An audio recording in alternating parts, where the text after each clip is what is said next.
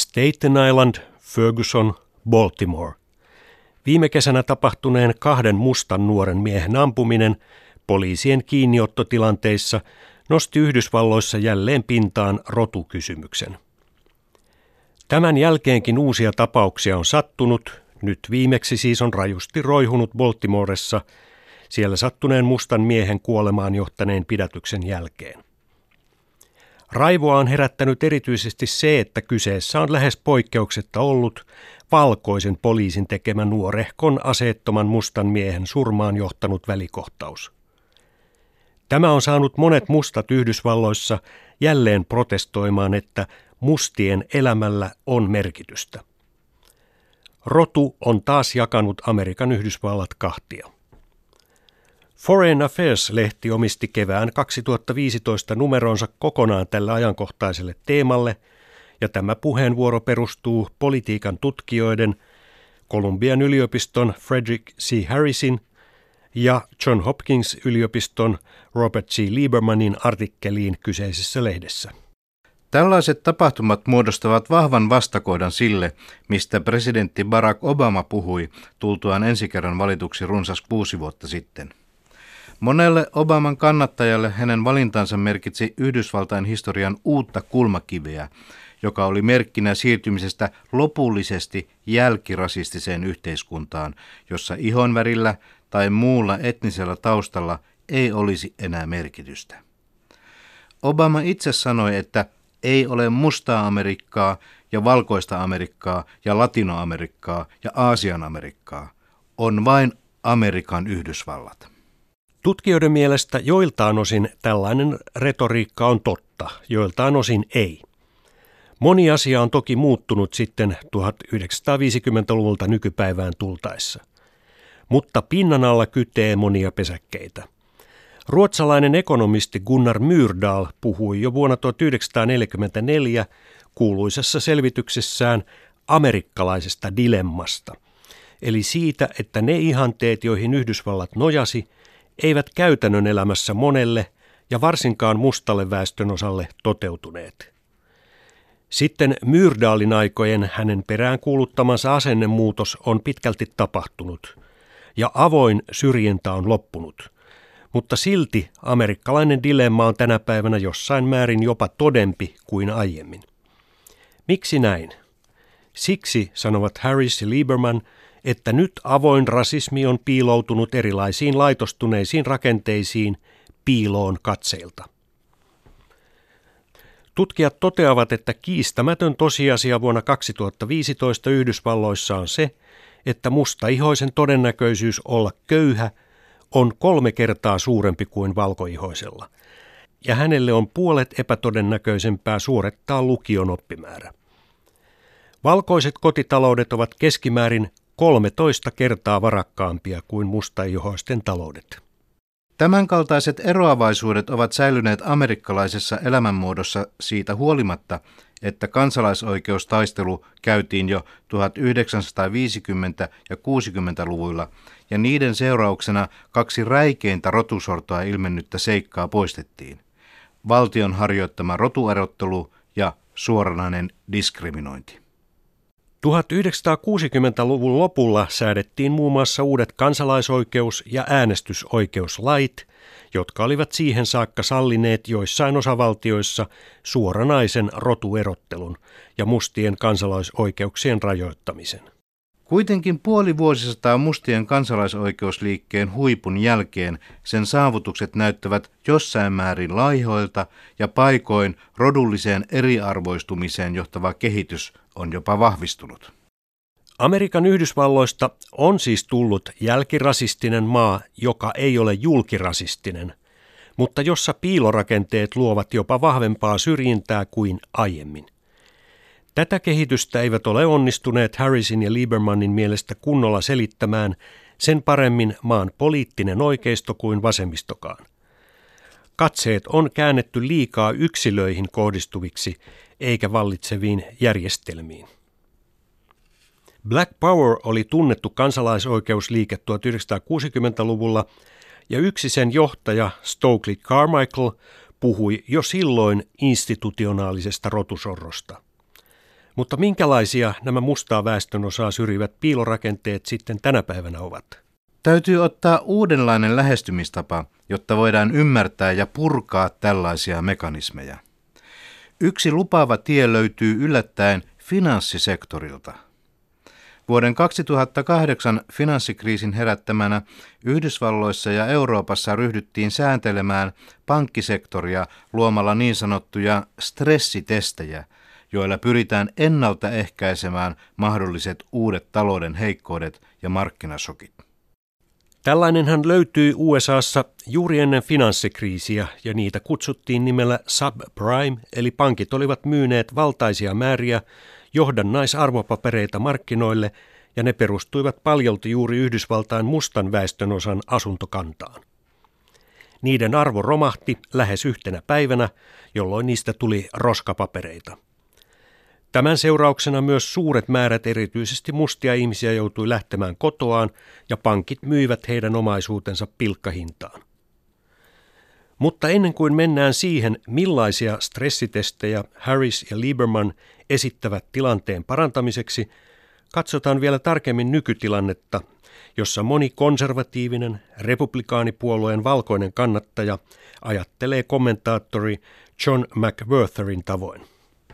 Mustien huono kehitys juontuu jälkikoloniaalisesta alemmuuskompleksista. Kuten turvattomat ihmiset kaikkialla maailmassa, mustia vaivaa henkilökohtainen epäluulo, että muut asettavat kaiken aikaa heidän tielleen esteitä. Tällainen ajattelu on tyypillistä tämän päivän valkoisten amerikkalaisten keskuudessa.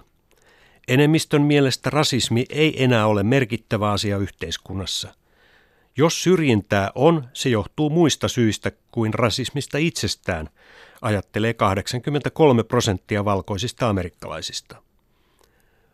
Onko siis Yhdysvalloissa tultu värisokeiksi, kirjoittajat kysyvät. Ottaaksemme yhden hyvän ja konkreettisen esimerkin värisokeudesta. Kokaiinia koskevan huumelain, josta ei ole vain mielipideeroja valkoisten ja mustien keskuudessa, vaan olennaisia ovat juuri ne rikokset, joita lain pohjalta tapahtuu. Se koskee pulverikokainin ja crack-kokainin erottelua. Tämä on johtanut merkittäviin eroihin myös niitä koskevissa rikostuomioissa ja kräkkiä käyttävien mustien saamiin ankarampiin rangaistuksiin. USAn oikeusministeriön tilastojen arvion mukaan joka kolmas musta joutuu jossain elämänsä vaiheessa vankilaan. Amerikan kansalaisoikeusjärjestön mukaan joka 15 afroamerikkalainen on parhaillaan telkien takana, eli noin 900 000, kun valkoihoisista vankilassaan joka 106, eli lähes puolet kaikista vangeista on mustaihoisia. Ylipäänsä amerikkalaiset näyttävät uskovan vankilatuomioon paljon enemmän kuin varsinkin täällä Pohjois-Euroopassa on tapana, tämä vielä näin lisäsivuhuomiona. Sota huumeita vastaan on siis syrjinyt erityisesti mustaa väestönosaa. Myös vakuutuslaitokset ovat asettaneet erityisiä gettomaksuja niin sanotusti huonoilla postinumeroalueilla asuville, ja tämä on myös koskenut erityisesti mustia, jotka siis maksavat monenlaisista asioista erillistä slummiveroa. Vastaavasti muut tutkimukset, kuten psykologi Naaoja Kvate on omassaan osoittanut, jopa epäpoliittiset markkinat syrjivät helposti mustia silloin, kun mainostetaan esimerkiksi ruokaa tai alkoholia ja käytetään nykyaikaisia tietokantoja koskien vähemmistöjen asunalueita ja siellä asuvia ihmisryhmiä. Heille suunnataan sitten erilaista markkinointia ja esimerkiksi vähemmän terveellisiä elintarvikkeita kuin keskiluokan asuttamille alueille. Mutta kuinka markkinavoimat voisivat toimia omaa luontoaan vastaan? Kohderyhmäajattelu on siinä aivan keskeistä, ja digitaalisessa ympäristössä tehdyt valinnat vain korostavat tulevaisuudessa tätä suuntausta. Siksi lopulta aina päädytään koulutukseen, joka on ydinasia myös rotukysymyksiä tarkasteltaessa. Tässä suhteessa kehitys näyttää Yhdysvalloissa menevän mustien kannalta huonompaan suuntaan. Kauan virallisen rotuerottelun päättymisen jälkeen USAn julkiset koulut ovat itse asiassa enemmän rodullisesti jaottelevia kuin ne olivat 1960-luvulla. Koulumaailma heijastelee ja myös vahvistaa selvemmin sitä epätasa-arvoa, joka vallitsee asuinalueiden ja taloudellisen vaurauden välillä. Nykyiset erot valkoisten käyttämien koulujen ja pääasiassa vähemmistöjen kansoittamien koulujen välillä vähentää mahdollisuutta edes kaventaa näitä eroja, eli erot vain jatkavat kasvuaan. Mutta minkälaisia parannuskeinoja Harris ja Lieberman sitten suosittelevat, eli kuinka stressitestit voisivat tulla avuksi? He viittaavat vuoden 2010 niin kutsuttuun Dodd-Frank-lakiin, jolla siis säädeltiin finanssimaailman holtittomuutta. Washington vaatii nyt pankeilta vähintään 10 miljardin dollarin taseerän käytettäväksi vuosittain tulevien riskien kartoittamiseen ja ennaltaehkäisyyn veronmaksajien suojelemiseksi. Näin heidän mukaansa voitaisiin menetellä tehokkaasti myös piilossa olevan rakenteellisen rotusorron tunnistamisessa – Tämänkaltaiset välineet auttaisivat myös tutkijoita paljastamaan, mikä päätös on rotuneutraali ja mikä taas ei. Tällaiset stressitestit sallisivat viranomaisten tarkastella laajaa määrää erilaisia laitoksia ja instituutioita. Esimerkiksi suuren työnantajajoukon arviointi voisi kertoa sen, kuinka työhönotossa suhtaudutaan entiseen valkoiseen vankiin ja kuinka mustaan työnhakijana. Toinen mahdollinen paikka stressitestille olisivat koulualueet, eli kuinka ne oikeasti toteuttavat niin sanottua nollatoleranssipolitiikkaa. Rankaisemalla oppilaita pitkillä koulusta erottamisajoilla ja tuomalla nuorison rikoksia käsitteleviä tuomioistuimia mukaan koulun rankaisumenetelmiin. Näin voitaisiin tukkia niin sanottu koulusta vankilaan johtava putki. Kirjoittajien mukaan stressitestejä voidaan soveltaa moniin eri paikkoihin, aina pikaruokaketjujen ja ravintoloiden markkinointimenetelmiin saakka, ja sitä kautta selvittää sisältävätkö ne tosiasiallista syrjintää. Myös verotusta pitää tarkastella tästä näkökulmasta, he sanovat. Laittamalla rodulliset stressitestit käytäntöön voidaan saavuttaa huomattavia tuloksia. Liittohallitus voisi käyttää niitä oikeutuksena puuttua monien instituutioiden toimintaan koskien niin juridiikkaa, oikeuslaitosta kuin vankiloitakin, ja toisaalta antaa hyvitystä niille osavaltioille, joissa tällaisia testejä sovelletaan jo ominpäin. Harris ja Lieberman toppuuttelevat lopuksi, että mikään tällainen kehitys ei toisaalta myöskään onnistu ilman ihmisten ja heidän yhteisöjensä vapaaehtoisuutta – ja toisaalta erityisesti viranomaistahojen, kuten poliisin myötävaikutusta. Mitään nopeita ratkaisuja tilanteen parantamiseksi ei yksinkertaisesti ole olemassa. Vaikka Yhdysvalloilla on ollut historiansa ensimmäinen afroamerikkalaistaustainen presidentti ja nyt myös historian ensimmäinen musta nainen oikeusministerinä. Oikeuslaitos on Yhdysvalloissa merkittävä vallankäyttäjä ja Supreme Court eli liittovaltion korkein oikeus erityisesti. Se on vuoden 1955 jälkeen tehnyt monta merkittävää linjapäätöstä, yksi viimeisimmistä vuonna 2007.